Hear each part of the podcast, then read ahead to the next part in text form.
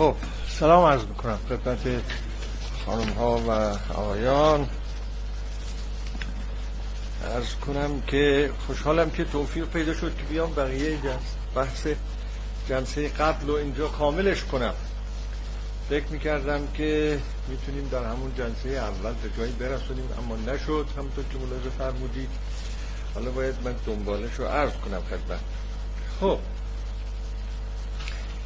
باز هم امروز نکاتی را خدمتتون خواهم گفت که مکمل اون بحث قبل است ولی متمرکز هست روی مسئله معنای حقیقت در هرمنوتیک فلسفه. جلسه گذشته در واقع به بیان پاره از اصول و مبانی گذشت که اون اصول و مبانی هرمنوتیک فلسفی و بنیانگذاران هرمنوتیک فلسفی بود، مخصوصاً گادامر. خب گفتم بر اون مبنا و کسی اون مبانی را داشته باشه باید ببینیم که حقیقت را چجور معنی میکنه و اول چند معنا از حقیقت را اینجا به صورت مختصر براتون توضیح دادم که مجموعه اونها یا در مجموعه اونها حقیقت به معنای تطابق بود، مطابقت.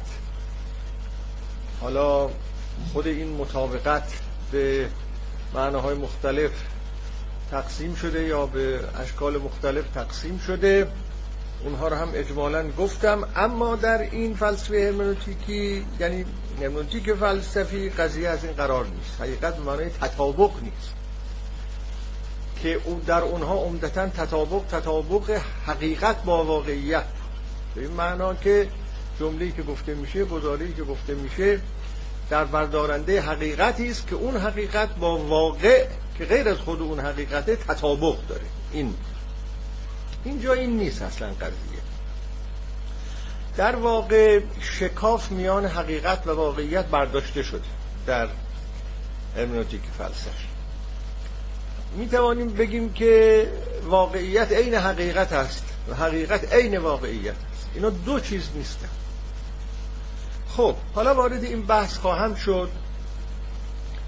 پیش از آن که وارد این بحث بشوم که به اونها را تگ چند نکته براتون توضیح بدم، یک نکته اساسی میخوام در فضائل این هرمنوتیک فلسفی برای شما عرض بکنم که چرا من خودم شخصا به این هرمنوتیک فلسفی خیلی علاقه‌مندم.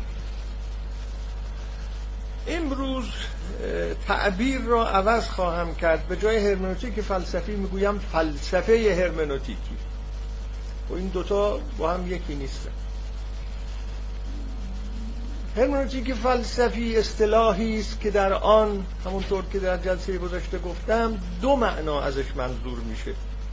یکی بحث فلسفی کردن در باب فهم و تفسیر به طور کلی و دیگری اون آراء ویژه گادامر.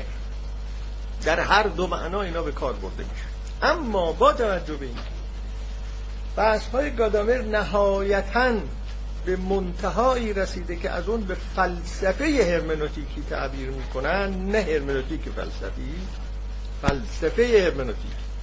فلسفه‌ای که سنخش هرمنوتیکه، یعنی سنخش فهم و تفسیره، هویتش فهم و تفسیره. این را نویسندگان بحث‌های هرمنوتیکی میگویند فلسفه هرمنوتیکی و در این زمینه کتاب‌هایی نوشته شده با همین نام و این دیگه فلسفه است، بدون تردید فلسفه است، مکتب است و این خطایی است در نزد بعضی از صاحب نظرها که فکر می‌کنن که هرمنوتیک کلاً به روش میپردازه. اینطور نیست. هرمنوتیک به یه جایی رسیده که دیگه در اونجا فلسفه مطرحه، تفلسف مطرحه، نه متد. و به هم جهت هم هست که فلسفه هرمنوتیکی گفته میشه. من امروز بحثم را تحت عنوان فلسفه هرمنوتیکی ایراد خواهم کرد، چون این مسئله بیان حقیقت که حقیقت در این فلسفه چیست با این تعبیر فلسفه هرمنوتیکی بهتر میخونه.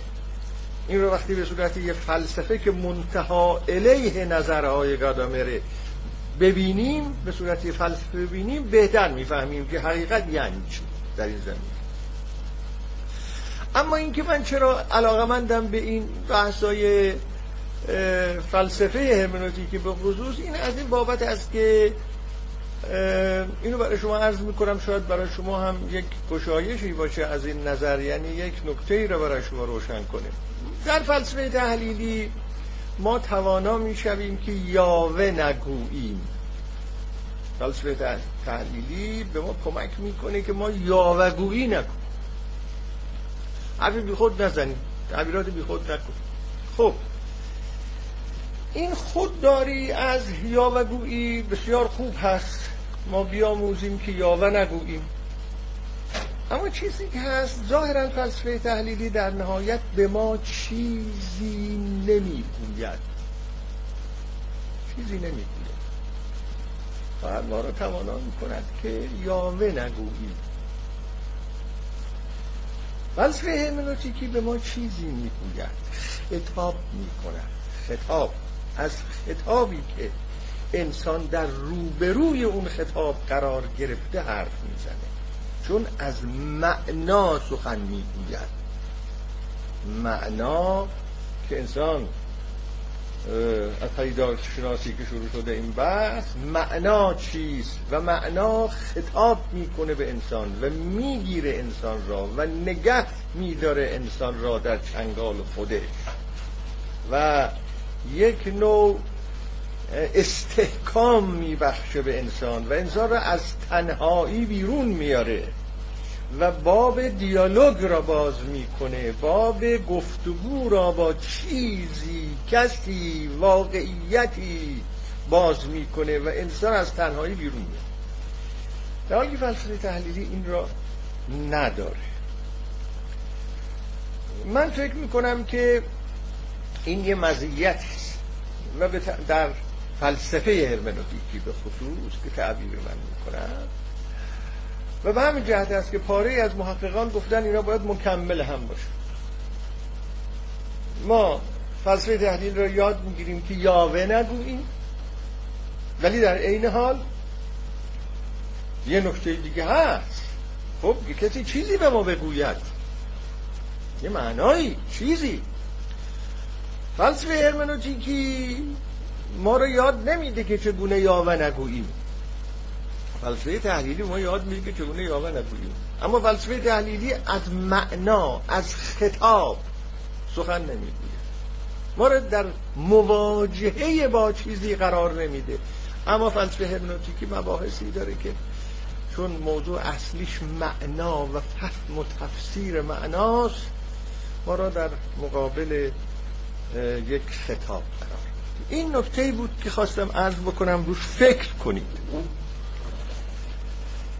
خب امروز بحثمون رو همونطور که گفتم درباره حقیقت در فلسفه هرمنوتیکی آغاز میکنم، که حالا این دکتر هم اضافه کنم، مگر اینکه کسی بعد از پرداختن به فلسفه تحلیلی به سکوت برسه، انقدر خودداری کنه از یاوه‌گویی که به سکوت برسه.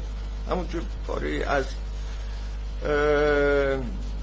افراد، پاره از بنیانگذاران این روش، حتی آدمی مثل ویتگنشتاین، میرسن به سکوت. خب اگه کسی درست به سکوت برسه، هرمنوتیک که سکوت تازه در اونجا آغاز میشه، تازه میرسه به هرمنوتیک که سکوت. خب عرض به حضورتون که چند تا اصل را بیان خواهم کرد در اینجا. کسانی که به گونه‌ای، اونها را ما میتونیم تحت عنوان فلسفه هرمنوتیکی که همون منتهی الیه حرفای گادامر هم هست قرار بدیم. این اشخاص درست پاره از اینها پیش از گادامر آمده اند، اما این اصولی که عرض می کنم در آثار اونها هم دیده میشه و همه اینها را پاره از محققین تحت چیز میارن، تحت عنوان به اصطلاح حرکت کنندگان از فلسفه هرمنوتیکی و طرفداران فلسفه هرمنوتیکی میارن. دیلتای، هایدگر، بلنو، گادامر، ریتر، بکر، آپل و هابرماس و ریکور. این آدمای بزرگ یعنی همه بزرگ. اینکه بعضی از دوستان فکر میکنن که حقیقت فقط هرمنوتیک فقط روشه، اینها هرمنوتیکشون روش نیست. بحث در روش نیست، بحث در روش فهم متون نیست، هیچ کدوم از اینها. آدمای بزرگی ان اینا همشون معتقدن که فهم از روش فراتر،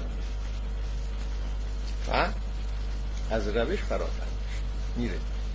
یعنی شما با روش هر چه میخواید به دست بیارید بیارید، اما فهم فراتر است. نه اینکه روش نباید باشه، روش باید باشه، اما بدونید که در روش متوقف لازم نیست بشید، فراتر میتونید برید. خب حالا فراتر بریم که چی؟ فراتر بریم تا برسیم به حقیقت در معنای هرمنوتیکی. معنای هرمنوتیکی یعنی معنای فهمی تفسیری، اون چه هویتش فهم و تفسیر و حقیقتی که خودش فهم و تفسیره، یعنی چون تفسیر خودش را به ما نشان میده اون حقیقت رخ داده نه تداعو.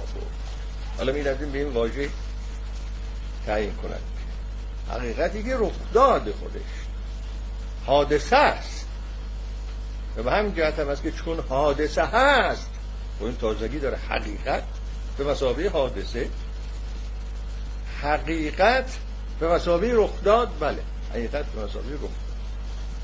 همین جهت هم است که واقعیت و حقیقت در اینجا شکافی میانشون نیست. همون که واقعیه همون حقیقته و همون جا حقیقته واقعی. این افراد که اسمشون رو در اینجا بردم اینا پشتوانه های ما هستن که حرفشون این است که فهم از روش فراتر میره و بنابراین هرمنوتیک که اون مسئله اصلیش فهمیدنه، هرمنوتیک از روش فراتر میره و تبدیل میشه به فلسفه. خب نکته دوم این است که یعنی چه حقیقت به مثابه رخ داد؟ ببینید ممکنه ما وارد اینجا که میشویم چشمون بیفتد به یک تابلوی بسیار زیبا و ما در اون تابلوی زیبا تأمل کنیم، بریم جلوش وایستیم این تابلو ما رو جلب بکنه و زیباییشو ببینیم. ما وقتی مجذوب میشویم در برابر یک تابلوی زیبا چیزی میفهمیم، اینطور نیست که هیچی نمیفهمیم. که ما اگه هیچی نمیفهمیدیم که این کارو نمیکردیم، که به چرا به دیوار نگاه نمیکنیم. چه اتفاقی میفته در اونجا؟ این که زیبا شناسی چیست، زیبایی شناسی چیست، از قبل از کانت و از بحث‌های کانت هم شروع شده بود. در این زیبایی شناسی یک حکم هست، حکم که ما میگیم زیباست. اختلاف در این است که این حکم آیا هویت معرفتی داره، هویت شناختی داره یا نداره. آیا ما یه شناخت به دست می‌آوریم هنگامی که تابلوی زیبا رو می‌بینیم و میگیم زیباست، چون یه گزاره است که این تابلو زیباست. آیا این گزاره، این است که در اینجا هست، این حکم که در اینجا هست، یه معرفتی را برای ما بیان می‌کنه؟ خب این یک محل اختلاف بوده است. گادامر در کتاب روش و حقیقت اول از این مسئله شروع می‌کنه که این حکمی که در زیبایی شناسی هست آیا معرفت هست یا نیست، و بعد میرسد به این که حکمی که در علوم انسانی ما به دست میآوریم در مطالعات تاریخ به دست میاریم، در مطالعات سرگذشت ملل، در مطالعات حقوق، در مطالعات مربوط به فراورده‌های انسانی، علوم انسانی به این معنی. این حکم هایی که به دست میآوریم و میگوییم است است است،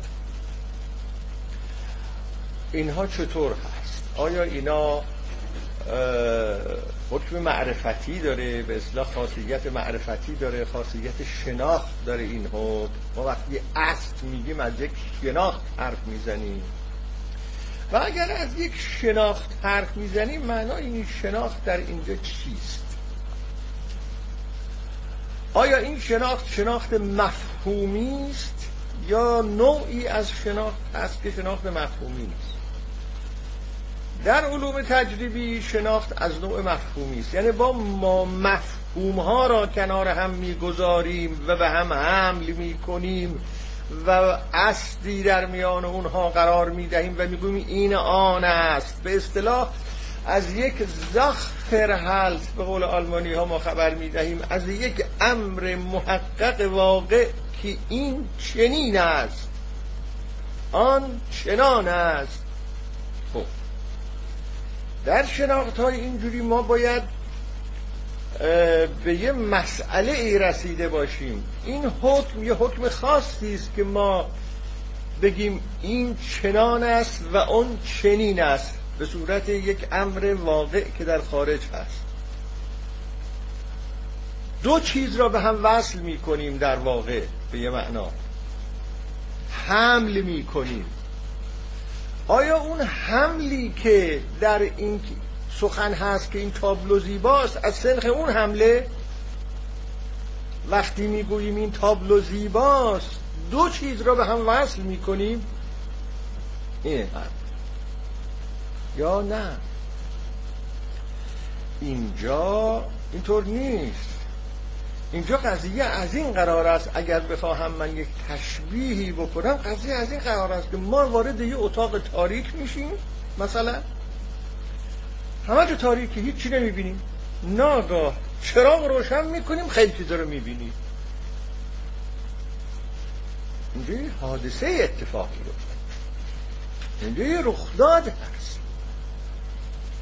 اینجا یک حکم هست، میگیم این آن است، آن است، آن است، این زیباست، نمیدونم اون مستطیل است، اون فلان است.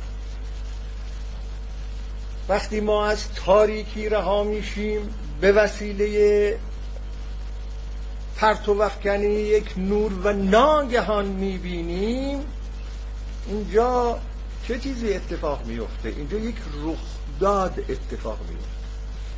گادامر حرفش این است که در دیدن یک تابلوی زیبا یک رخداد اتفاق میفته. حقیقت زیبایی روشن میکنه یا روشن میشود و ما اون روبرو میشویم. این حکم از اون سن حکم نیست. حکم هست اینجا، این تابلو زیباست اما نه از اون سن. یه مثال دیگه خدمت شما عرض میکنم. ببینید مثلا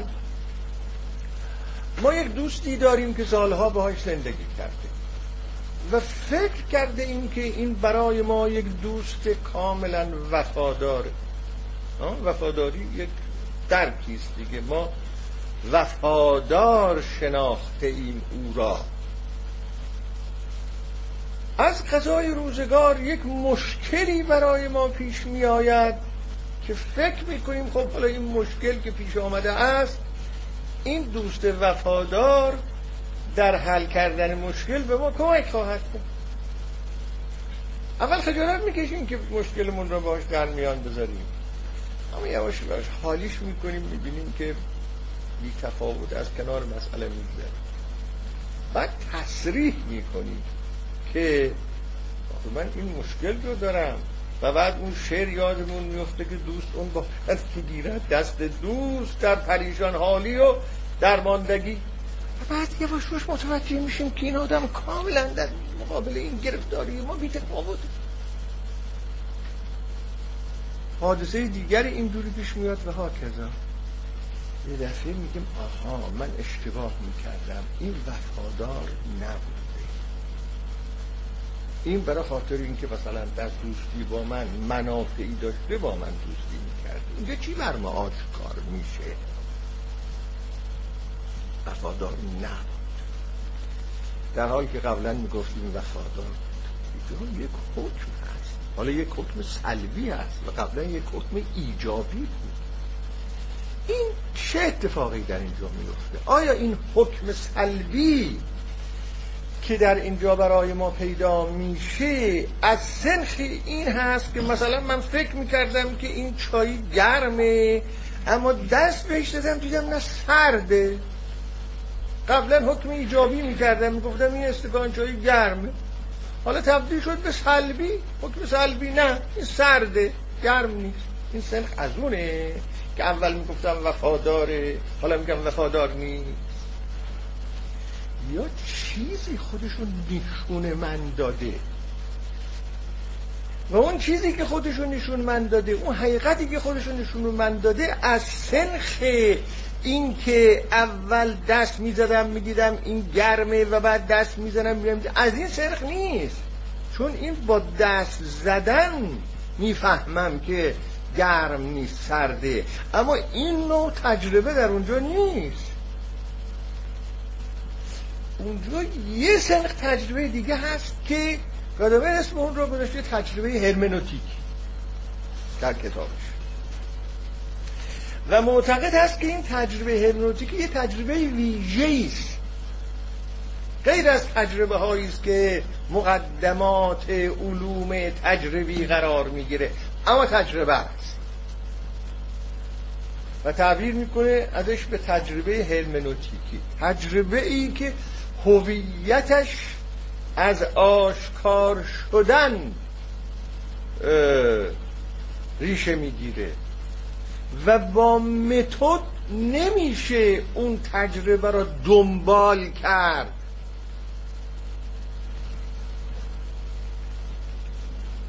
این بالعکس ممکن است برای ما یک تجربه هرمنوتیکی به قول گادامر از این نوع پیدا بشه که ما فکر کرده باشیم یک کسی برای ما اصلا علاقه‌ای نداره به ما، اما یه حوادثی پیش بیاد ببینیم که نه بابا این داره خیلی ایثار میکنه، خیلی دوستی اظهار میکنه، خیلی از خودگذشتگی میکنه درباره ما. اون حکمی که قبلا داشتیم حکم میکردیم که خب بابا این یه دوستی سطحی است که میان من و ایشون هست، تبدیل بشه به یک حکم دیگری، به یک گزاره دیگری و اون این است که دوست واقعی اینه. دوست واقعی این حکم که دوست واقعی اینه چگونه پیدا میشه؟ مبدأ این حکم اون جور تجربه ها نیست، مبدأ این حکم آشکار شدن یه چیزیه. مثال های خیلی فراوان میشود به این زمین، به خصوص در علوم اجتماعی در بعد اخلاقی از این مثال ها زیاد هست. بحث هست که آیا عدالت رو میشه تعریف کرد یا عدالت رو نمیشه تعریف. این عده از آقایان میگن آقا دنبال تعریف عدالت نباشید، اون چیزی که خودشو به شما نشان میده ظلمه نه عدالت. عدالت خودشو نشون شما نمیده، ظلم هست که خودشو نشون شما میده. وقتی ظلم خودشون نشون شما میده میفهمید که این نباید باشه، حکم صادر میکنید که این نباید باشه. از شناختن ظلم را ترک کرد و اون شناختن ظلم در این مکتب این است که ظلم خودشون نشون میده، به این معنا نشون میده که شما متوجه میشید این دیگه قابل قبول نیست، این دیگه قابل قبول، این حکمی که شما صادر میکنید این دیگه قابل قبول نیست. چیه؟ یا یه دفعه سوال میکنید آخه این معنایی داره، ما سوالهای گوناگون میکنیم، این دیگه قابل دفاع نیست، این دیگه چه معنایی داره؟ حضرات نظرشون این است که اینجا همون آشکار شدگی است، یه چیزی آشکار میشه. مثالهای خیلی فراوان. خب عرض کنم خدمتتون که بنابراین اینا یه مثال هایی بود، برای این میخواستم عرض کنم خدمتتون و گفتم که ببینید ما میتونیم حتی از طریق بیان پاره ای از مثالهای خیلی مشخص به این حرف برسیم، به این مدعا برسیم که حقیقت به مسابقه آشکار شدن یعنی چه. آیان میگوین اون چه در این موارد همین مثالهای محدود و کوچک بر ما آشکار میشه، آشکار شدن حقیقته. حقیقت آشکار میشه در اینجا. حقیقت به این من رخ داد، یک رخ داد. ممکنه کسی بگه ما که بنامون بر این نبود که حقیقت این باشه، ما بنامون بر این بود که حقیقت تطابق باشه، تطابق یک گزاره با امر واقع باشه. آن جواب میدن اون حقیقت شماست، حقیقت ما اینه.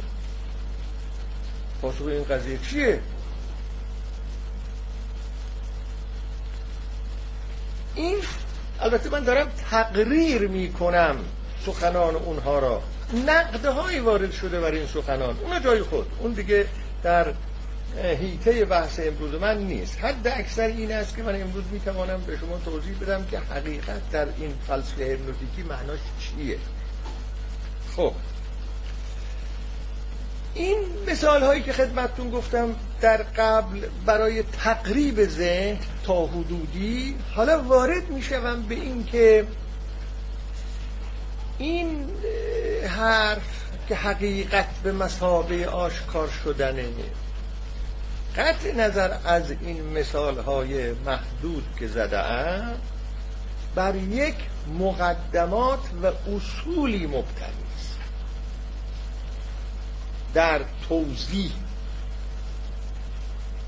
که در واقع اون اصول و مبادی و مقدمات هست که به ما به خوبی نشون میده که معنای حقیقت و این که حقیقت یک رخ داده در فلسفه هرمنوتیکی خیلی بیشتر است از اون چی که در این مثال ها ما گفتیم. اینا برای تقریب به ذهن مسئله خیلی بزرگتره و اون مسئله بزرگتری این است که اصلا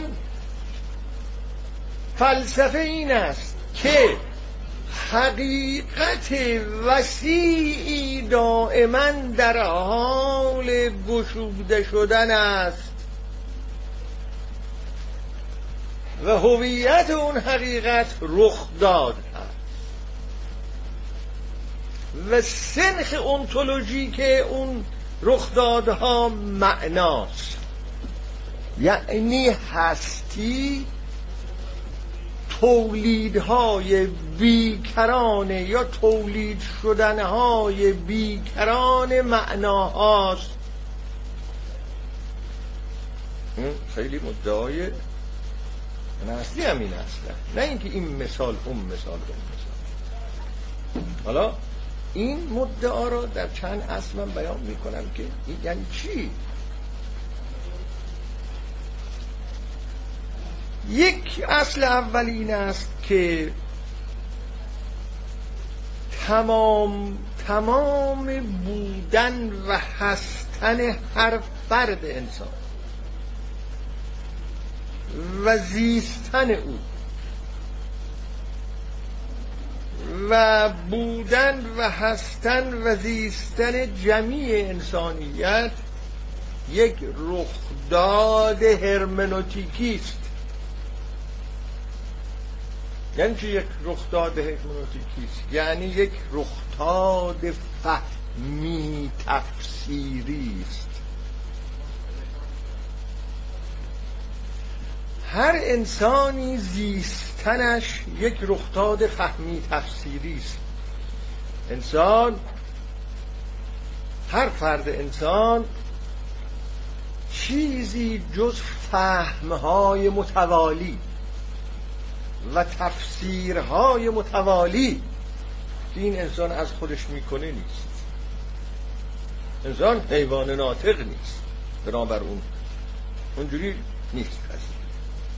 انسان یک، هر فرد انسان سلسله است از فهم‌های تفسیری که او از خودش میکنه دائما،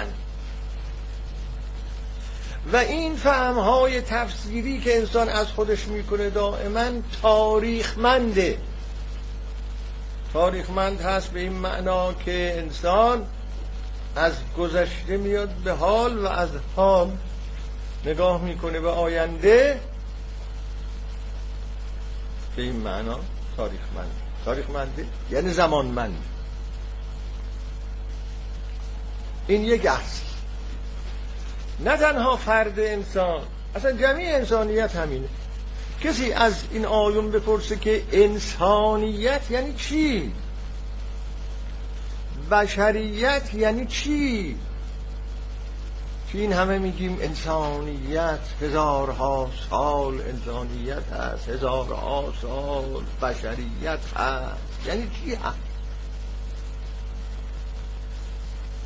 اینا به وجود آمده یعنی چی به وجود آمده؟ انسانیت به وجود اومده، دوام پیدا کرده، عمر کرده، یعنی چی؟ یعنی مجموعه ای از فهمهای تفسیری شکل گرفته است.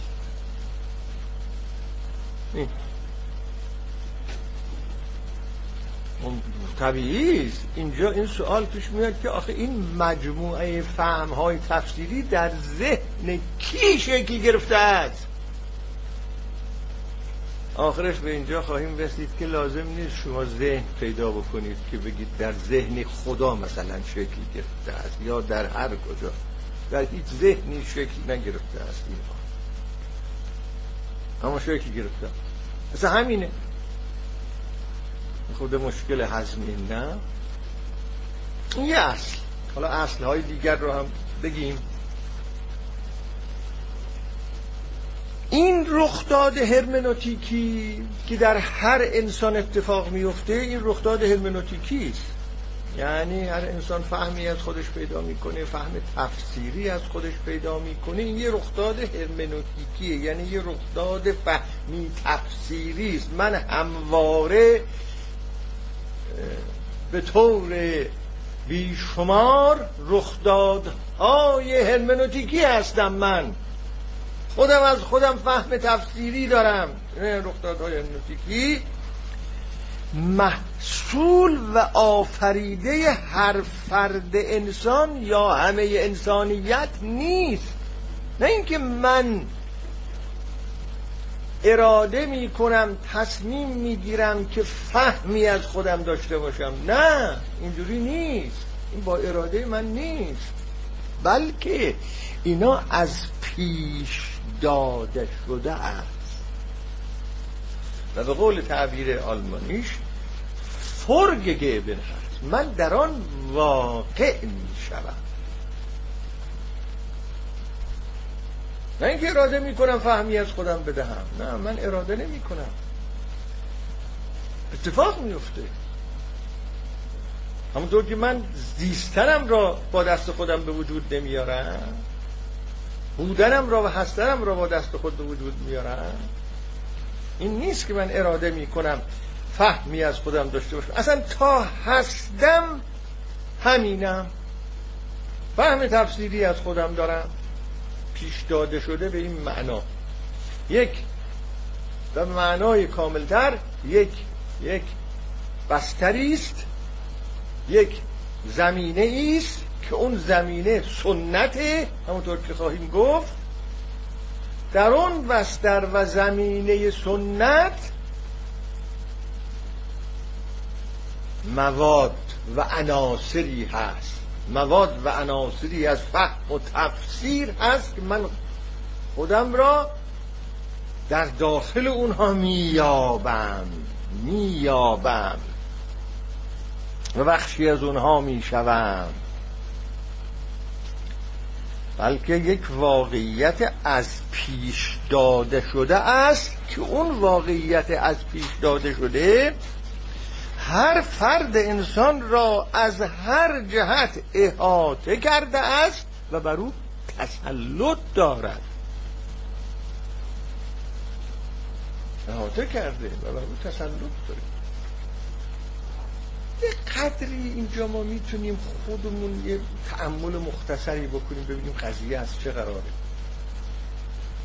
درک هایی که ما از خودمون داشته ایم، فهم های تفسیری که ما از خودمون داشته ایم، از اون موقعی که خود متوجه شدیم که چی هستیم، تونستیم به آگاهیمون نگاه کنیم. یعنی خودمون به آگاهی های خودمون نگاه میکنیم. من اینم، من آنم، من انسانم، من علم دارم، من عرض کنم شعور دارم، من عواطف دارم، من احساسات دارم، من عشق دارم، من ارتباطات با انسان ها دارم، حالا هر چی اینا رو ما ابداع میکنیم. خودمون مفهوم عشق را من ابداع کردم، چیزی که از عشق میفهمم، چیزی که از دانش میفهمم من ابداع کردم، چیزی که از فلسفه میفهمم من ابداع کردم، چیزی که از ایثار و احسان میفهمم من ابداع کردم، چیزی که از خوب و بد میفهمم من ابداع کردم. نه، شما هر کدومتون نگاه کنید همین قضیه، به خودتون مراجعه. ما که ابداع نکردیم. در یک فضایی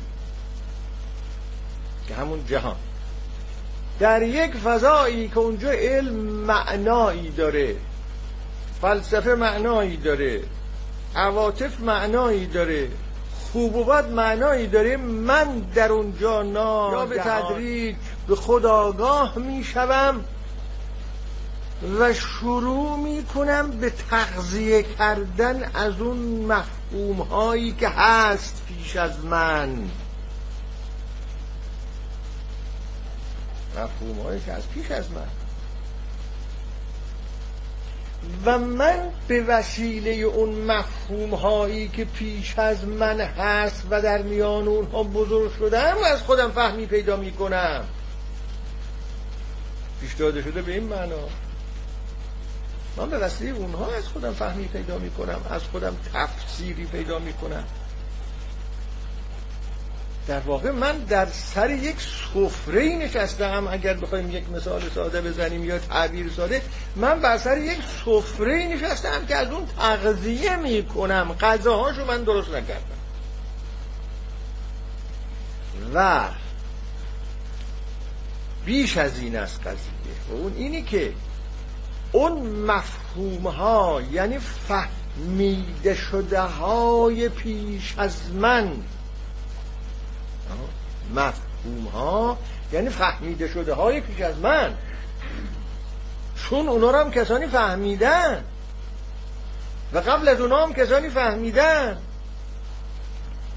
و اصلا فهم هرمنوتیکی و رخداد هرمنوتیکی همیشه فهم و تفسیر چیزیست که قبلا فهمیده شد. اینه این سلسله اینجوری حرکت میکنه. خب بیش از این قضیه، اون اینی که من نمیتونم اصلا از میان اینها بیرون برم. نه تنها از اینها تغذیه میکنم، اصلا نمیتونم تغذیه نکنم. اگه بخوام یه آگاهی از خودم داشته باشم، یه فهمی از خودم داشته باشم، هیچ چاره‌ای ندارم. پس اونا بر من حکومت میکنن، اون محکومها اعتبار خودشون را بر من حاکم کرده‌اند.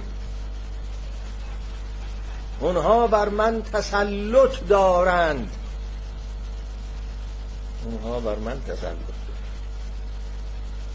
بعد گفته خواهد شد مثلا شخصی مثل هابرماس و اینها که گفتن این چیزی که شما دارید اینجوری میسازید میرید جلو، که پس باید از هیچ چیز دیگه نمیشه نقد کرد، که نه، اونجا بعد میاد که اینا درست این وضعیت اینجوریه، اما شما میتونی این وضعیت رو نقد کنی، نمیتونی ویران کنی و از نو چیزی بسازی،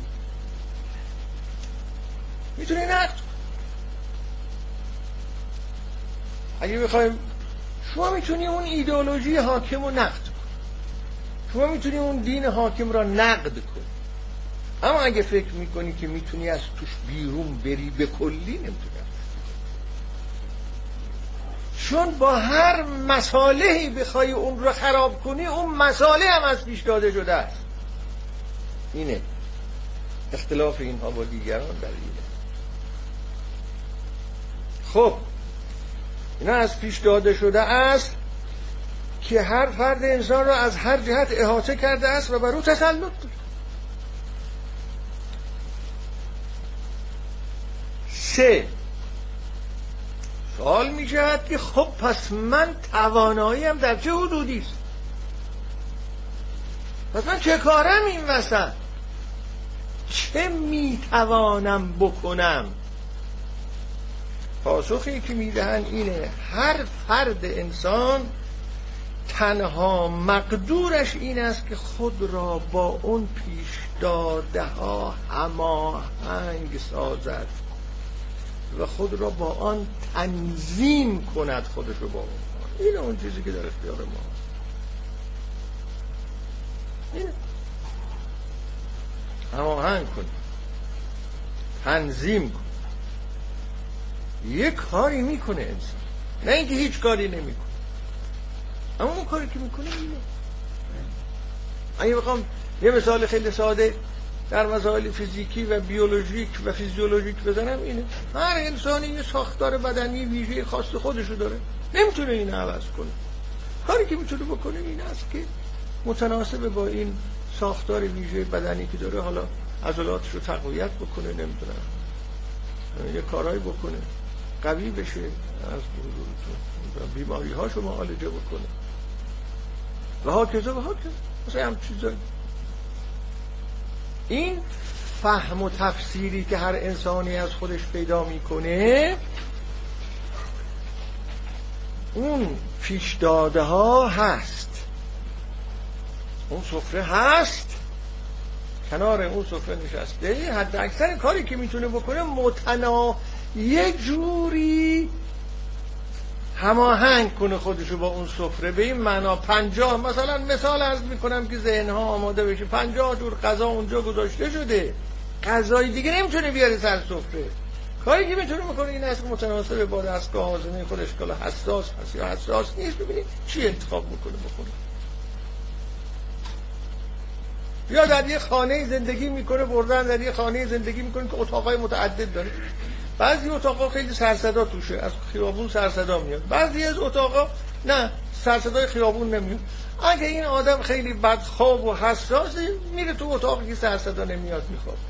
اگه نه اصلا چی برای یه تعبیر داریم، ما دنیا رو آب ببره، فلانی رو خواب میبره. اگه هم آدم میره همون اتاق دم در میخوابه که سرصدا خیلی بیاد. ما اینو میگن خود را میتونه با اون هماهنگ میسازه، خود را اون تنظیم. 4،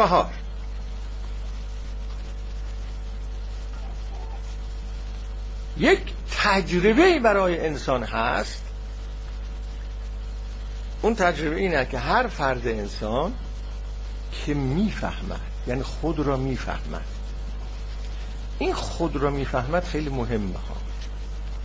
خود را میفهمد و تفسیر میکنه. این سخنانی که من عرض میکنم و مسائل آیون رو تقریر میکنم، این برای کسانی جا میفته و درست روشن میشه که در این مرحله وارد شده باشن که خودشون رو یک فهمنده خود تجربه بکنه.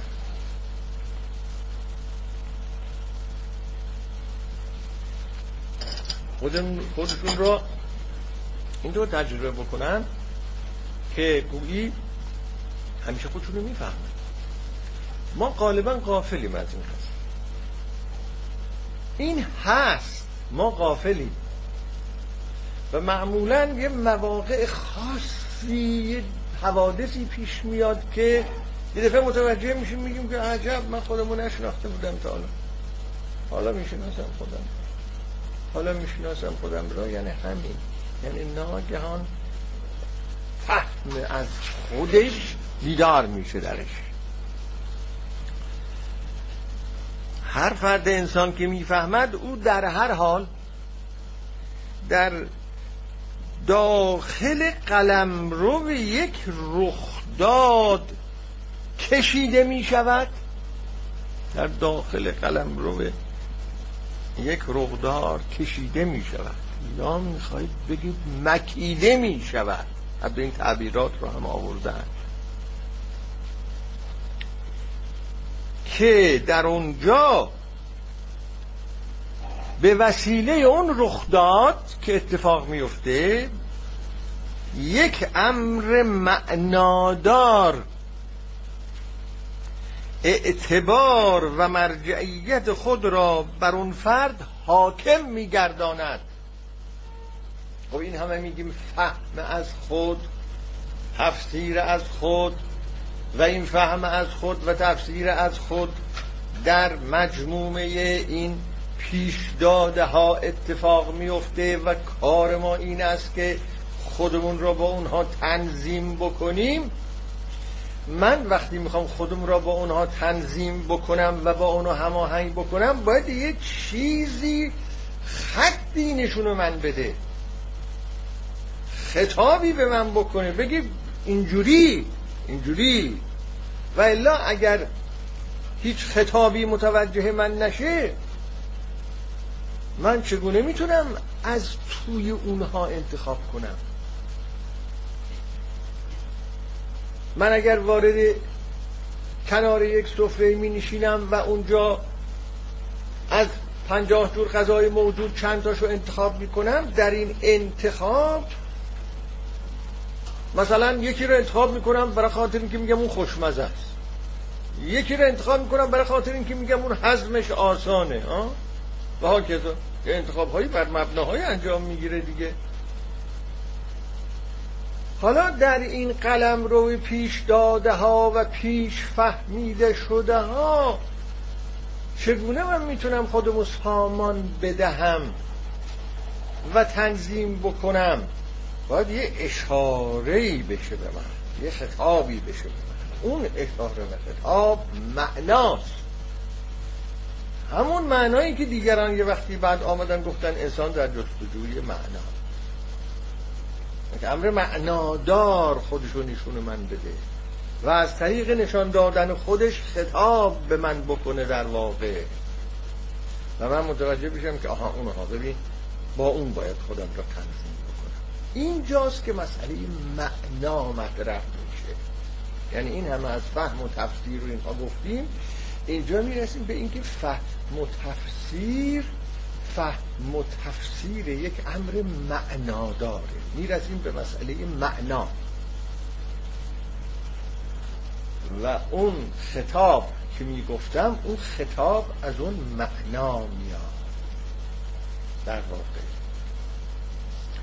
اون امر معنادار خودشو حاکم میگردانه. اینجا خیلی حرف ها زده شده که یعنی چه؟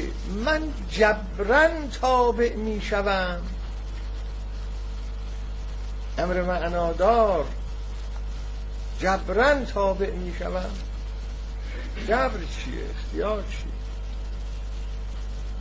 یا نه، واژه جبر در اینجا کارگر نیست، واژه اختیار هم در اینجا کارگر نیست. اصلا این واژه های جبر و اختیار در مقوله فلسفه های دیگه پاسخ میده، معنا پیدا میکنه.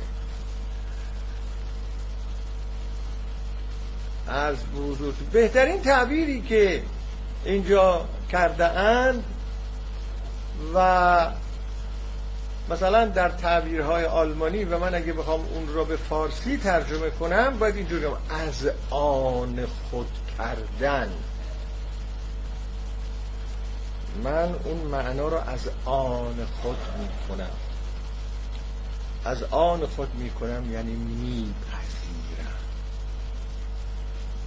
این باز با انتخاب فرق داره. میپذیرم، اون معنادار رو من میپذیرم، با اون حاضر میشم بزیم، حاضر میشم به اون ترتیب اثر بدهم، حاضر میشم به اون آری بگویم. این تعبیرات دیدید که آدم گاهی هم میان دوراهی واقع میشه، این کار رو بکنم اون کار رو نکنم، به فلان کس جواب بدم یا فلان کس جواب ندم، مدت ها کلنجار میره، آخرش میبینه که به جایی نمیرسه بخواد از طریق دلائل و نمیدونم از طریق مشورت ها، آخرش میگه خودمون یک دله کنم کار تمام بشه. این یک دله کردن، منتها این یک دله کردن در عوض اتفاق نمیفته، این یک دله کردن جای اتفاق میفته که یه چیز خودشون نشون من داده باشه، من خودمو تسلیم اون کنم. حالا میخواید در اینجا اسم تسلیم رو به تسلیم بره. اما این تسلیم به معنی جبر نیست، اون جبری که در فلسفه هست. خب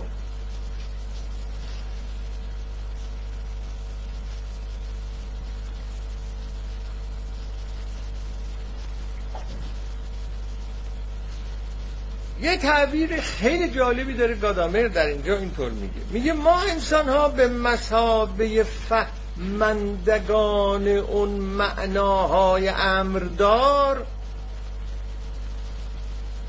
اون امرهای معنادار هم همین ها هستند، علم، عشق، عرض کنم ایثار، خوب، بد، همه اینها همون امور معنادار هستند در واقع، اینا هستند و امثال اینا، خیلی چیزها که ما خودمونو اونا رو از آن خودمون میکنیم و با اونا خودمونو معنا میکنیم. میگوید ما انسان ها به مثابه فهمندگان در داخل قلمرو رخداد حقیقت قرار داده شده ایم. و در اینجا شما ملاحظه کردید که معنای رخدار حقیقت شد ظهور امر معنادار، این شد ظهور امر معنادار یا ظهور معنا، حقیقت میشه ظهور معنا. یعنی عشق برای من معنا میده، دانش برای من معنا میده، ایثار برای من معنا میده. نه تنها اینطور چیزها که حالا ما خیلی با این چیزها معنا داریم، نه، همونطور که بعداً خواهیم رسید، گل برای من معنا میده، آسمان برای من معنا میده، زمین برای من معنا میده. اینا همه معانی است در سطوح مختلف.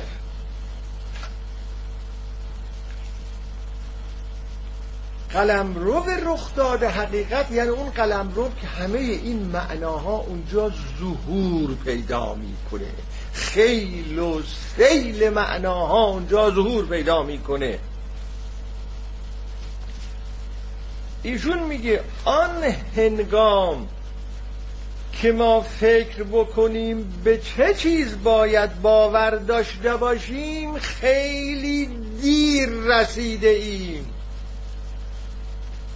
کلامون پس مرکز، ما تأخیر داریم. همون تأخیر که میگن اینها، ما تأخیر داریم. یعنی نوبت به من شما نمیرسه که حالا بیام فکر بکنم که استدلال بکنم به این که به چه چیزی باید باور داشته باشم. کانتی اون به چه چیزی باید باور داشته باشم، اون چند تا سه چهار تایی که کانت گفت که یکیش این بود که مسئله انسان این است که به چه باید باور داشته باشم. حالا بیا فکر کن، درست کن، چه بکن که به چه باید باور داشته باشم، به چه باید ایمان داشته باشم. دیگه اصلا نوبت نمیرسه به این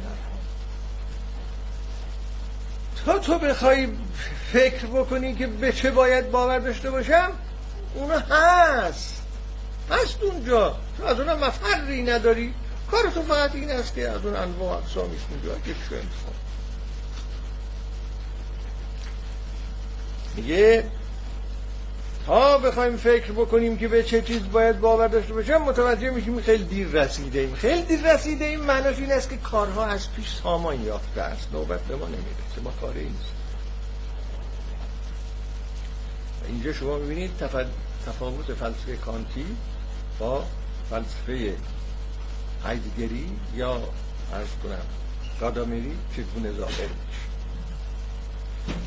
خب پس مسئله پنجم که مسئله خیلی حساسی است، یا اصل پنجم اینه که اون رخداد هرمنوتیکی که بیان کردیم، اون ظهور امر معنادار که بیان کردیم، در هویت خود چیزی جز زبان نیست. یعنی هرچی هست زبان. ظهور زبان است، امر معنادار زبان است. حقیقتی که خود را آشکار می کند حقیقت زبان است، اما این زبان در اینجا به معنای دال و مدلول نیست. نه اینکه زبان به معنای اینکه این جمله معناش چیه، معنای سمانتیکیش چیه، نه دال و مدلول. زبان به معنای سخن، هرچی هست ظهور سخن است. یعنی گویی جهان چیزی جز ظهور سخنان نیست، سخن است، هرچی هست سخن. اون رخداد هرمنوتیکی که بیان کردیم در هویت خود همان زبان است. در واقع زبان است که رخ می نماید، نه چیز دیگر. زبان است که رخ می نماید، نه چیز دیگر. این مسئله زبان الان شده اولین مسئله دیگه، در واقع اولین مسئله، مهمترین مسئله. هنگامی که کانت گفت که شما و ما با مقولات پیشینی فکر میکنیم و مقولات پیشینی اون مقولات پیشینی هستند که همه چیز با اونها میتونه تولید بشه و اونو میاندازیم قالبها را به این داده های پراکنده نامنظم کائوس، میگیم این اون و میریم جلو. شخصی به نام هامان که شاید شما اسمش شنیده باشید، هم فیلسوفه هم متعلق، گفت آقای کانت شما اشتباه کردید، اون چه بر هر چیز مقدمه زبانه. زبان بر مقولات پیشینی شما مقدمه، چون مقولات پیشینی شما یه سلسله مفهوم های هستن که اون مفهوم هم زبان هستن. از زبان شروع. اون موقع این حرف رو گفته بودن، یواش یواش یواش یواش این فلسفه کانتی و نیوکانتیستا و دیگران آمدند و حرفاشون رو زدند و پوزیتیفیسم را افتاد و چی و این حرفا. آخرش دوباره مسئله مطرح شد که بیایید ببینیم زبان چیه. و این زبان چیه هم همونطور که عرض کردم قبلا نه معنی که زبان انگلیسی چیه یا زبان فرانسه چیه یا زبان نمیدونم فارسی چیه، نه، سخن گفتن چیه. سخن گفتن چیه؟ سخن چیه؟ در واقع زبان است که رخ می نماید، نه چیز دیگر. و بعد گفت این مدعای ما یک مدعای انتولوژیک هست، انتولوژیک هرمنوتیک، هم انتولوژیست هم هرمنوتیک. یعنی ما میگیم ما رسیده ایم به انتولوژی زبان، وجود شناسی زبان،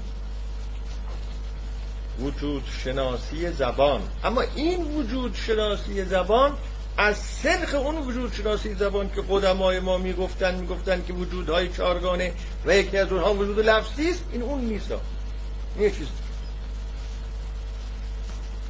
این اون نیست. انتولوژی زبان که زبان چیست، زبان چیست، نه اینکه ماهیت زبان چیست. اولا زبان در اینجا به معنای سخن گفتنه، پرشن، سخن گفتن، نه لنگویج که زبان پرشن، سخن گفتن به آلمانی و یا اشپراخه و ما از انتولوژی این داریم سوال میکنیم، این چیه؟ این چجور وجودیه؟ سخن چجور وجودیه؟ سخن نه صوت، نه حرکات دهن و حنجره، نه اون چیزی که مکتوب است به صورت لکه‌های سیاه در کتاب، نه نشانه ها، نشانه های زبانی، نه، یه چیزی هست غیر از این هاست و اون سخنه. چیه؟ انتولوژی زبان. و بعد این یک انتولوژی هرمنوتیکیه، یعنی یک نوع بودن است که هویتش فهم و تفسیر زبان، هویتش فهم و تفسیر سخن، بهتر بگم سخن هویتش فهم و تفسیر. یعنی چه؟ کی چه چیز را تفسیر می کند در سخن؟ میدونید چه پاسخ دادن؟ گفتن سخن خودش خود را تفسیر. تعبیر آلمانیش گفتن دی شپراخ شپرشت، سخن حرف میزنن، سخن میگوید. بجور اینو سخن میگوید یعنی چی؟ یعنی به محض اینکه یک سخن ظاهر شد زاد و ولد داره. لازم نیست فکر نکنید شما برای او زاد و اونو بارورش میکنید. سخن تا ظهور کرد زاد و ولد داره و اون زاد و ولد حرف زدن سخنه و این همون چیزی است که در جلسه قبل گفتم که اینها میگن که هیچ چیز را به صورت تمام نمیشه بیان کرد. و گفتم اون شاگردش در اون لوکال، در اون کافه، گفت حرف اول و آخر من این است که هر اون چی که آدمی زاد میگوید ناتمام است. یادتونه؟ اینو گفتیم در جلسه قبل به نظرم، نه؟ همینه، این زاد و ولد داره و شما از اون زاد و ولدها خبر ندارید و هست. اون زاد و ولدها کجا هست؟ کجا هست در روند تاریخ؟ سخن تاریخی در کل تاریخ.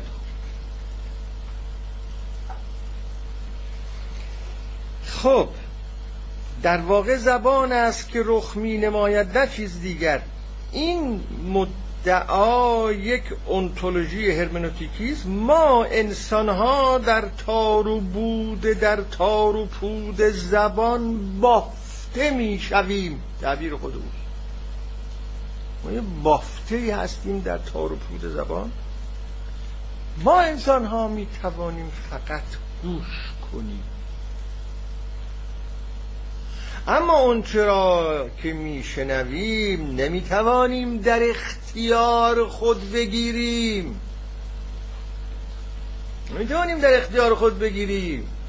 اما میتوانیم یه گوش کننده خوبی باشیم اگر تا میرسه به این نکته خیلی حساس، اگر وجود قابل شناختن باشد همانا فقط در زبان و ظهور زبانی قابل شناختن است.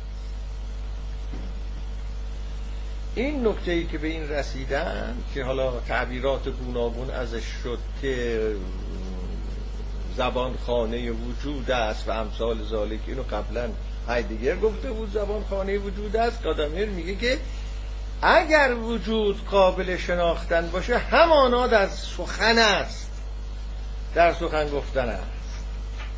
شما ببینید تفاوت این فلسفه زبان با فلسفه زبان ارسطو از کجاست تا کجا.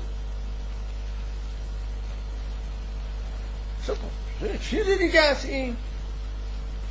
این است اون چرخش بسیار بزرگ هرمنوتیکی که در زبان اتفاق افتاده است. ما هنوز درگیر فلسفه زبان ارسطو هستیم که منطق سوری است و از دال و مدلول بر مبنای دال و مدلول و مقولات دهگانه بنیانگذاری شده است.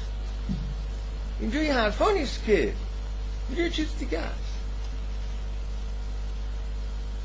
این است که جاذبه داره. من عرض میکنم جاذبه داره، آدمی را میبره که تو هم یه سخنی،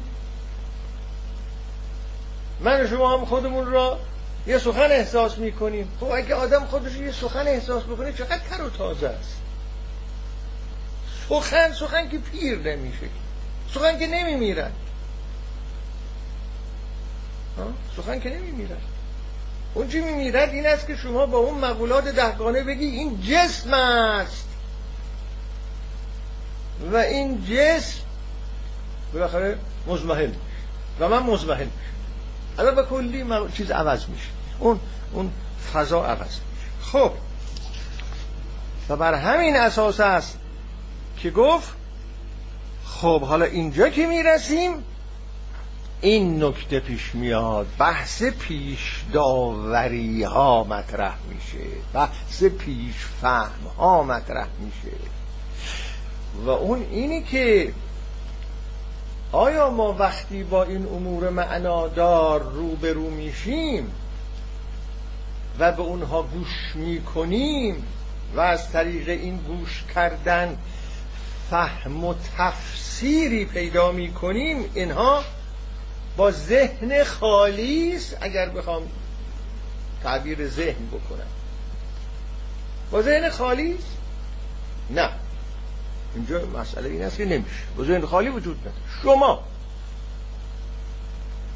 اگر در برابر علم قرار میگیرید، معنادار، امر معنادار علم، امر معنادار عشق، امر معنادار ایثار، امر معنادار هر چی، یک پیش فهم از اون دارید قبلا، فهم و بعد پیشفهم تعبیر بولتمنه، این متعلق آلمانی، او آورد داستان پیشفهم را، تعبیر پیشفهم را، خوب هشتین نیست آلمانی. گادامر میگفت پیشداوری فور او تک، شما اول یه چیزی را به مسحابه یه چیزی فهمیده ای، اینجا سآلز. شما با هر چی مواجه میشی اول از اون یه پیشفهم داری، بعد میخوای اونو به صورت تفسیری گسترش بدی. مثلا شما با امر معنادار عشق مواجه میشی، اول یه چیزی از عشق داری میگی این عشق است، بعد میخوای به عشق گوش کنی. این که میگی این عشق است یعنی به مثابه عشق میفهمی، همینجا یه پیش فهم وجود داره. این که میگی این علم است به مثابه علم میفهمی، این که میگی این جسم است به مثابه جسم میفهمی، آلس که در فارسی باید بگیم به مثابه. یعنی از همین جاست که این مسائل شروع شد که آقا کلیه دانسته ها و فهمیده ها همه دانستن و فهمیدن، دانستن که نه، فهمیدن به مثابه است، به مثابه. شما منو اینجا اول که با من روبرو میشید، من وارد این کلاس شدم، منو به مثابه یک انسان فهمیدید، نه دیگه. میخواد اضافه کن به مثابه یک مدرس فهمیدید، اما در حالی که وقتی اومدید اینجا رو صندلی ها نشستید، صندلی رو به مثابه صندلی. این پیش فهمید، از این گریزی نیست اینا میگن، ولی انقطاعه گسست. این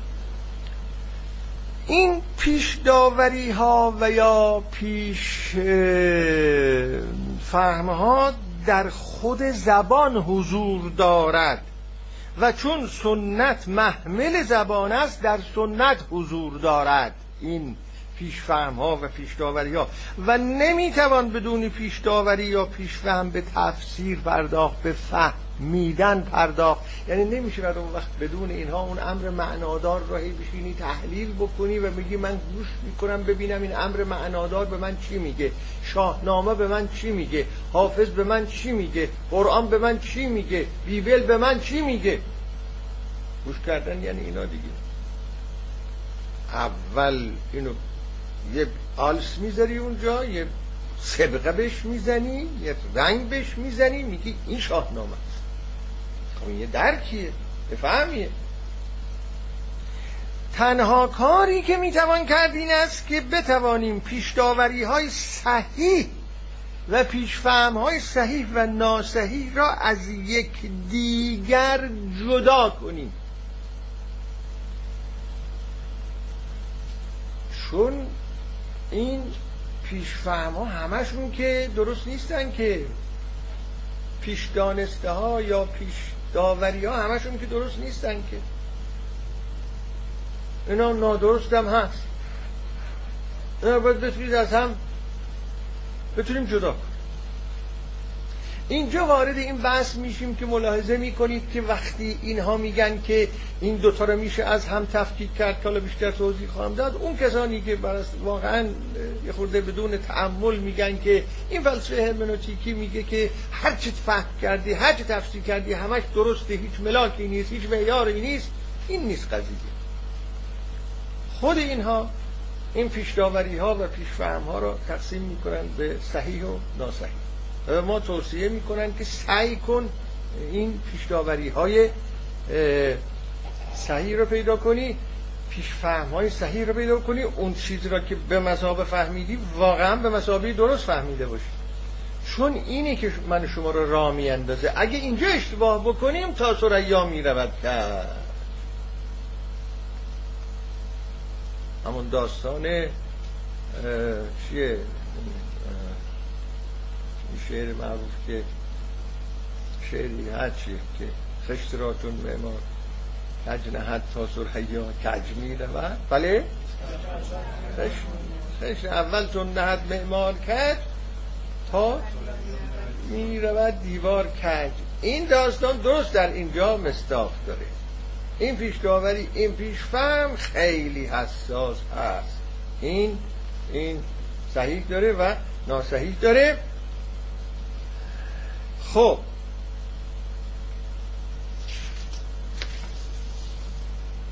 نکته بعدی که تکمیل این نکته است این است که این پیشفهم در واقع یک پیشتر هست، تو هر فهمی ترریختن است، اصلا یک پیشتر هست. این پیشتر یک پشت صحنه لازم دارد، نه اینکه لازم داره، یک پشت صحنه دارد پیشتر، چون طرح بدون محیط و پیرامون و یک ساختار معنا ندارد بدون زمینه. طرح همیشه در جایی است که یه محیطی هست، یه پیرامونی هست، یک زمینه هست، در اونجا یک کسی طرح میره. طرح در خلأ ممکن نیست. طرح شما اینو فکر کنید، طرح همچه در یک محیط پیرامون جایی اونجا شما طرح میریزید. این پیشترها که ما میگیم این میکروفون هست، اون صندلی هست، اون انسان هست، اون استاد هست، اون گیاه هست، و به قول اون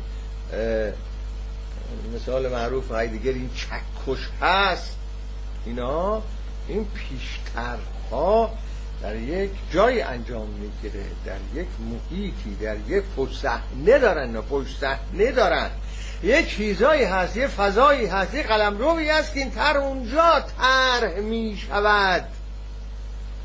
مثل اینکه در مورد نشانه گفتن که نشانه در محیط نشانه میشود، در سمیوتیک نمیگن، نشانه در خلأ نشانه نمیشود. شما بگید این چیز نشانه است، نشانه در ارتباط با محیطش نشانه میشه، از محیط گرفته میشه در واقع. این هم همینطور. این در اونجاست. این هوسرل و هایدگر و گادامر نشان داده اند که اون پشت صحنه که این پیشترها اونجا هست، اون چیزی است که ما از آن به افق هر انسان تعبیر کرده ایم، که هر انسان افق داره، افق درونی هر انسان. در اون افق چه خبره؟ اون افق که هر هوریزون، اون افق که هر انسان داره، در اونجا واقعیت به مثابه جهان تثبیت شده است و اینجا بحث میرسه به این که هر انسانی عالمی داره. دازین و در تعریف دازین هر کدام از ما یه عالمی داره و همه چیز در اون عالمه، نه این عالم خارج منظورمه، عالم من، عالم شما، اون چیزی که در اگزیستانسیالیسم ازش به تعبیر به عالم میکنه. خب اون پشت صحنه اونجاست و به همین جهت شما وقتی میخواید یک متن را بفهمید باید برید پشت صحنه‌شو ببینید چیه، چون اون در اون متن یک فهمیده هایی وجود داره که اون فهمیده شده ها پشت صحنه هایی داره. حالا میخواید بفهمید که لابلای سطور را بفهم، بعضی تعبیر کردن از این که لابلای سطور را باید فهمید، یعنی همون پشت صحنه ها. این حرفایی که من الان توی خدمت شما میزنم یک پشت صحنه بسیار گسترده ای داره. شما میخواید بدونید که من چه عرض میکنم، یعنی این جور فهم تفسیری باید تا حدودی در اون پشت صحنه ورود کنید و به همین جهت هست که از خود الفاظ، از خود این کلمات، از خود این جمله ها نمیشه گفت من فهمیدم. اون فهم نیست، اون به دست آوردن معنای سمانتیکیست.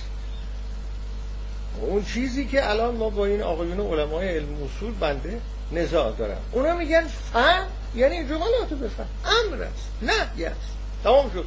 نه، این فهم تفسیری که ما ازش صحبت میکنیم یعنی برو پشت صحنه ها رو هم برو پشت صحنه ها رو ربیلی که نمیفهمی، که این که تو میگی فهم نیست، فهم نیست، این فهم نیست، یعنی فهم هرمنوتیکی است. مگر اینکه شما بگید این فهمتون هرمنوتیکی از این چیز مذکره، اما نگو، نه یا اینو تصاحب کن، این اون نیست که شما میگی، یه چیز دیگه است. این خودش وزن خودشه و در اونجا تو اون پشت صحنه مفسر فهمنده خود نیز با پیش فهم از خودش در اونجاست، از خودش هم اونجا پیش فهمی داره، از خودش هم در اونجا پیش طرحی داره و به همین جهت است که فهم و فهم تفسیری استعلاعی و دیالوگی و دیالکتیکی است. به این معنا که یه سوالی مطرح میکنی، در برابر من پاسخ میگیری، دوباره میری، دوباره میایی، دوره ملودیکه اتفاق میفته، اینجورا این قضایی اتفاق میفته و این استعلاعی است. وظیفه فهمی تفسیری ما این است که از یک طرف حالا شروع ما در مقابل امر معنادار قرار گرفتیم و چه اینا میخوایم فهم کنیم، میخوایم فهم تفسیری کنیم. خب وظیفمون چیه؟ چیکار میخوایم بکنیم؟ اینه وظیفه فهم تفسیری ما این است که از یک طرف پشت صحنه‌های بافتهای تئوری که اون چرا رخ میدهد و ظهور مییابد روشن و آشکار. گفتیم که در مواجهه سخن ظهور پیدا میکند، رسیدیم به سخن دیگه، سخن ظهور پیدا میکند، امر معنادار ظهور پیدا میکند. من که میخوام وارد فهم تفسیری بشم، کار من، وظیفه من اینه که ببینم این سخن پشت صحنه های تئوریکی که در اونجا این سخن بافته شده چیه و برم اونجا اونو آشکار کن، روشن و آشکار کن. نمیگیم به دست آوریم ها، این به دست آوردن نیست، روشن کردن و آشکار کردن. این مثل این میمونه که یه کسی یه صحبتی یه چیزی داره به شما میگه، یه مدعایی داره به شما میگه، مدعای باطل. شما میگید آقا شما نمیدونی مبانی این حرفای تو چیه، پشت صحنه ها چیه، چه چیزای مفروض گرفته شده که تو داری اینا رو میگی. مینشینید اینا رو برای او دونه دونه توضیح میدید. وقتی توضیح میدید آشکار میشه. اینجا با صحبت آشکار شدن، آشکار میشه که اون از چه پشت صحنه های حرکت میکنه، به خودش نمیدونه. این آشکار شدن. وقتی آشکار میشه چه بسا میگه ها راست میگی، من نمیدونستم اصلا از کجا دارم حرکت میکنم و چه پشت صحنه هایی هست. و از طرف از یه طرف داره آشکار کنی در این کار و عمل تفسیر، از طرف دیگر تفکر را از طریق از آن خود ساختن اون چه ظهور میابد. خب ما وقتی اینها رو آشکار میکنیم یه چیز ظهور میابد دیگه، یا اون ظهور ابتدایی به ظهور تفصیلی، به آشکار شدن تفصیلی مبدل میشه. اون چرا که ظهور میاد در داخل سنت گسترش دهیم و قلمرو معنایی و جهان معنایی سنت را گسترش دهیم. یعنی هیچ زاد و ولد در داخل سنت هیچ زیاد، زاد و ولد معانی در داخل سنت زیاد.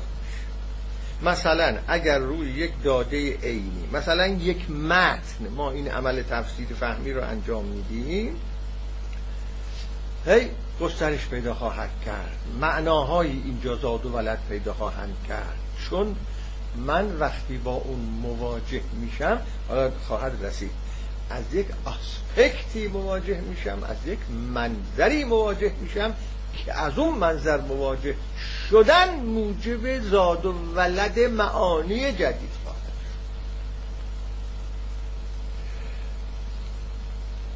اما اون چیزی که در اینجا مهم هست، گادامر میگه شما وقتی این کارها را انجام بدید همه اینها نهایتا منجر میشه به اینکه شما از خودت هم یه فهم تازه پیدا میکنید. همه فهمها و تفسیرهای معطوف به امر معنادار که در آغاز تفسیر اونهاست، با تعمق تفسیر خود است، فهم خود است. اینجا میرسه. چرا؟ زیرا این فهم و تفسیر به صورت استعلایی و ترانسندنتال انجام می شود، یعنی پرسش از متن و اونگاه بازگشت به خود و فهمیدن خود در پرتو سخن متن که نهایتاً توسعه پیدا می کنه. این وقتی انجام می گیره آخرش من به فهم از خودم می رسم. من حافظ رو بفهمم، بفهمی از خودم میرسم آخرش. رومی رو بفهمم، بفهمی از خودم میرسم آخرش. خب اینجا یک نکته بسیار حساس هست، اون اینه این وضع را که ما در اینجا ترسیم کردیم عرض کنم گونه آگاهی را در ما تقویت میکنه و اون آگاهی آگاه شدن به یک تاریخ مؤثر است، تاریخ مؤثر. اون تاریخ مؤثر چیه؟ تاریخ مؤثر همون آشکار شدن متوالی رخدادهایی است که اون رخدادهای ظهور حقیقت ها هستند و در نهایت از این زاویه که نگاه میکنیم میبینیم که قضیه از این قرار است که من پس از آنی که همه این کار را کردم اگه کمی فاصله بگیرم و نگاه کنم به اینکه چه اتفاق میفته، میبینم من در همه این صحنه ها منفعلم نه فعال. منفعلم نه فعال یعنی چه منفعلم؟ یعنی ببینید رشته ای از رخدادهای حقیقی سلسله‌وار ظهور پیدا می کنند. این است اون حقیقت نهایی در فلسفه هرمنوتیک. اون حقیقت نهایی در فلسفه هرمنوتیک عبارت از حوادث تاریخی، نه حوادث تاریخی به معنای فیزیکی کلمه، حوادث تاریخی به معنای رخدادهای حقیقت و ظهورهای حقیقت، ظهورهای امور معنادار به صورت سلسله‌وار متصل به هم، تولید کننده یکدیگر، بویی هستن و بودن و جهان رودخانه بسیار قدرتمندی است از سیلی از معناها که تولید شد. اینه اون حقیقت نهایی در فلسفه هرمنوتیکی. همچون فرمودی این چیه؟ سخن حرف میزنه.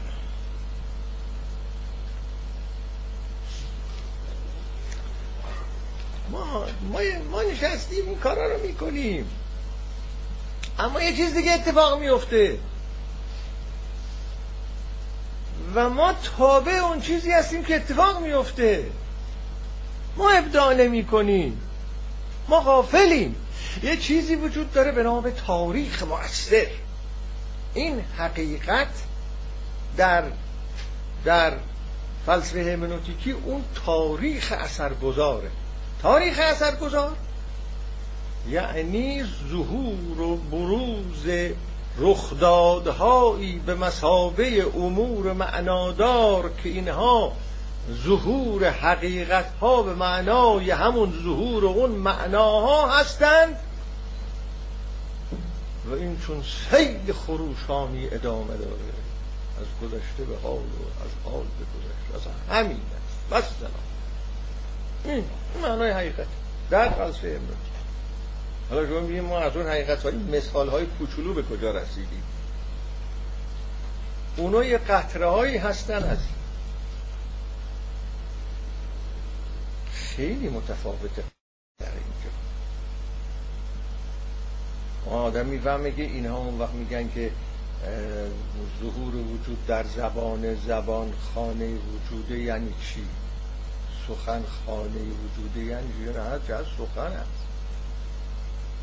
این سخن ظهور پیدا میکنه، سخن حرف میزنه، سخن. خب ما اینجا مشابه های خیلی زیادی داریم در بعضی از سخنان و عرفا با این حرفا. حالا من وارد اون بحث نمیخوام بشم که برای سخن یک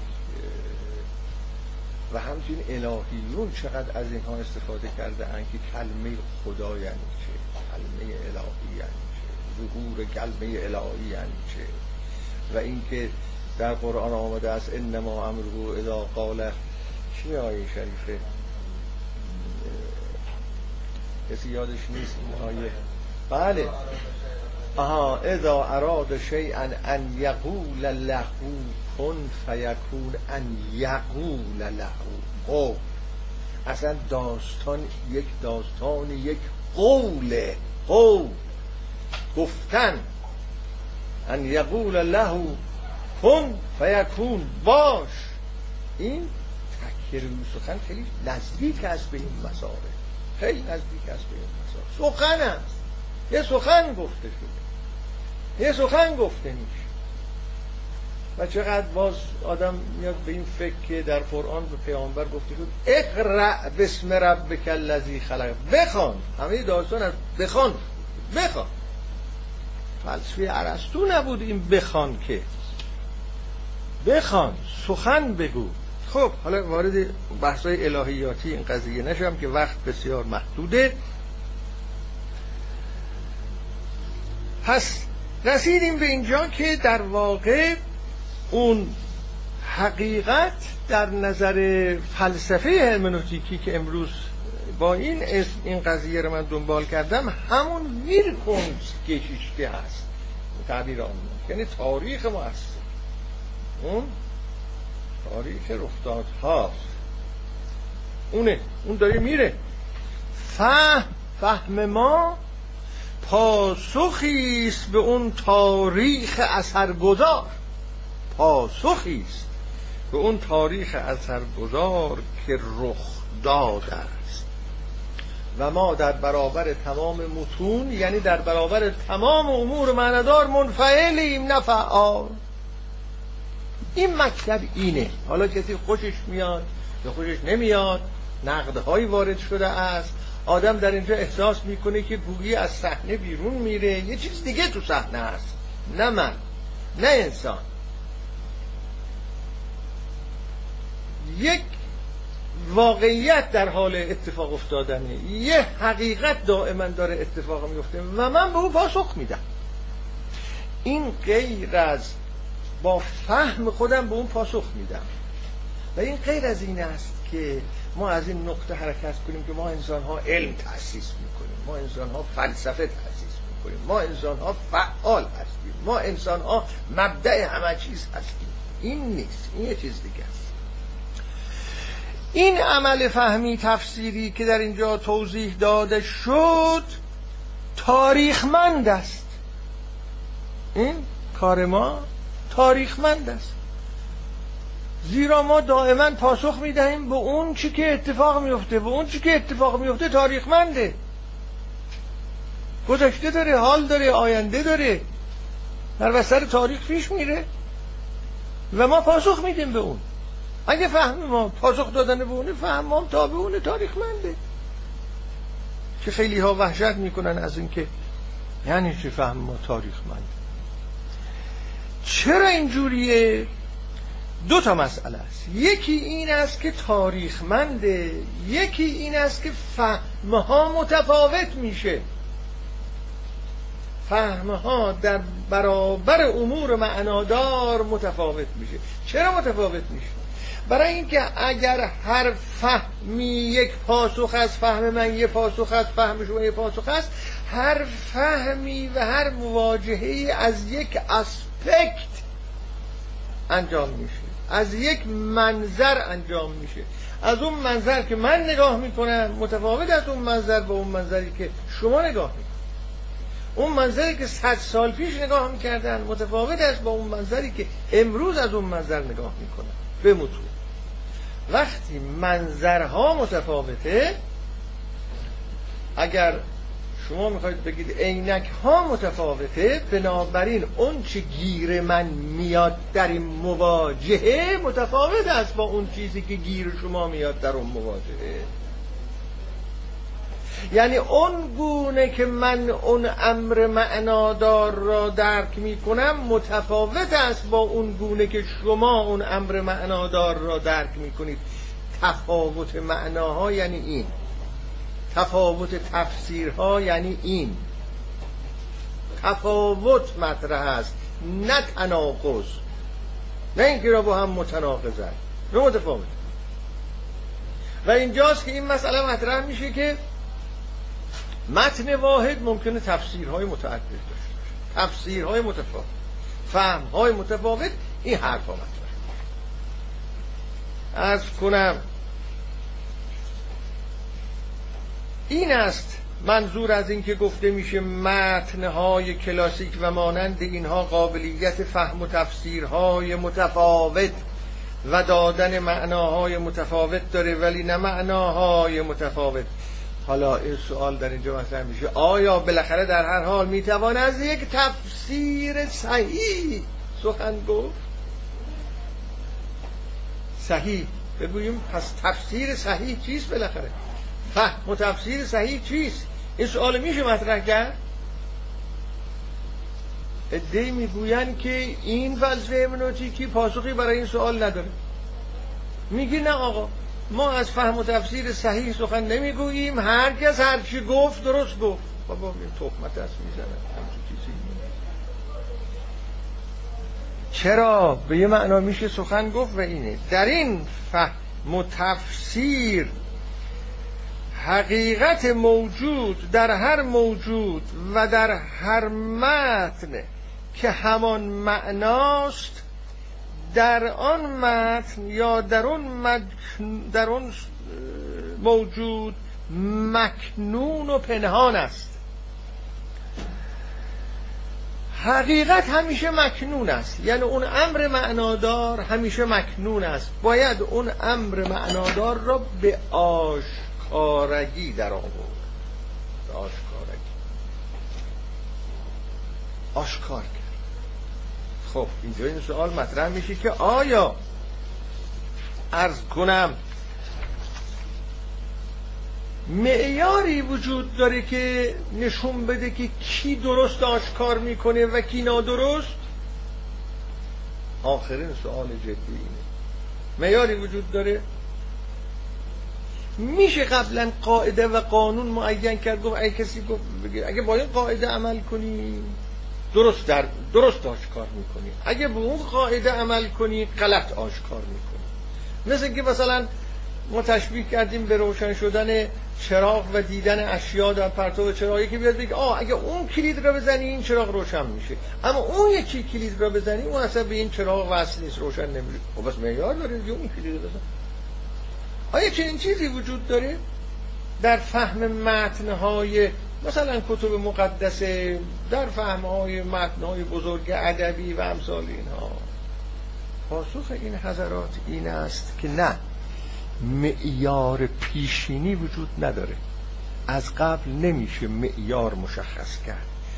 اما این که کدام پیش داوری، چون الان رسیدیم باز دوره به مسئله پیش داوری، کدام پیش داوری و پیش فهم درسته که باید اونو انتخاب بکنی تا اون فهم و تفسیر درست انجام بشه و دیوار تا آخر کج نره، این که کدوم درسته به صورت ناگهانی در روند خود فهم و تفسیر آشکار میشه.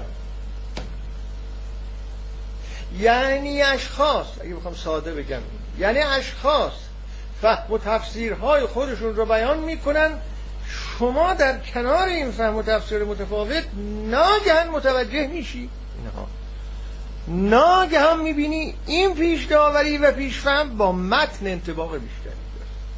تا اون کارو نکرده شما متوجه نمیشی، تا به تفسیر نپرداختی. میدونی مثل چی میمونه؟ مثل اینکه مثلا یک عکسی هست، میخوام ببینیم این عکس کیه. یه خورده مثال میزنم، یه خورده هم این عکس تیره و تاریک. این عکس، یکی میگه که این عکس مال این آقاست، میگیری نه مال این. یکی میگه این عکس مال اون آقاست، میگیری کنار اون بیرونم. همونجور که این عکس ها را میچرخونن که این عکس مال کیه، ناگهان وقتی در برابر در کنار یه کسی قرار میگیری، عده‌ای میگن این عکس این آقاست، این عکس این خانم. این معیار نداره. باید معیار داشت که از اول معین میکردن دیگه. این معیار نداره، اما واهی نیست. واقعا یک انطباق و عدم انطباق در اینجا وجود داره. در روند خود فهم و تفسیرها و خود گفتگوهاست و مکالمه های اینها با یک دیگر است که معلوم میشه که اون پیش داوری که چراغ توست و اون پیش فهم که چراغ توست وارد شده ای، مثلا با اون میخوای بفهمی که فلان متن چی میتونه به تو بگه، فلان متن کدوم امر معنادار را میخواد به تو نشون بده، عشقی که حافظ ازش حرف میزنه معناش چیه، اون امر معنادار عشق در نظر حافظ و در دیوان حافظ چیه، اون امر معنادار عشق در رومی چیه، در مثنوی معنوی چیه. از اول شما یک پیش داوری های انتخاب کردین، یک پیش فهم های انتخاب کردین، با اونا دارین حرکت میکنین. در واقع این میاد تفسیرشو میگه، اون میاد تفسیرشو میگه، بالاخره یکی پیدا میشه اونقدر شواهد اقامه میکنه بر انطباق اون پیش داوری با اون حقیقت معنای عشق که در حافظ هست یا در رومی هست، که ناگهان صدای همه بلند میشه که الله اکبر. مثلا عرض میکنم ها این چیز این معیار نداره، معیار نداره. مثل این است که شما میبینین در یک تئاتری بازیگرهای متعددی دارن بازی میکنن، شما میبینید نه چقدر خوب بازی میکنن تا اینکه نوبت یه بازیگری میرسه.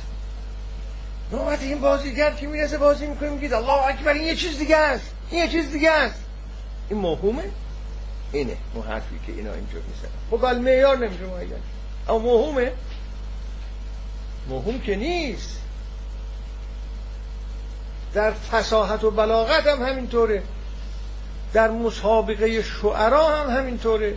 کدوم شعر فصیح‌تره، کدوم شعر بلیغ‌تره، شعرها رو کنار هم میذارن. شما میرسید به یک شعری که بحث شما میگید مثل حافظ نیامده.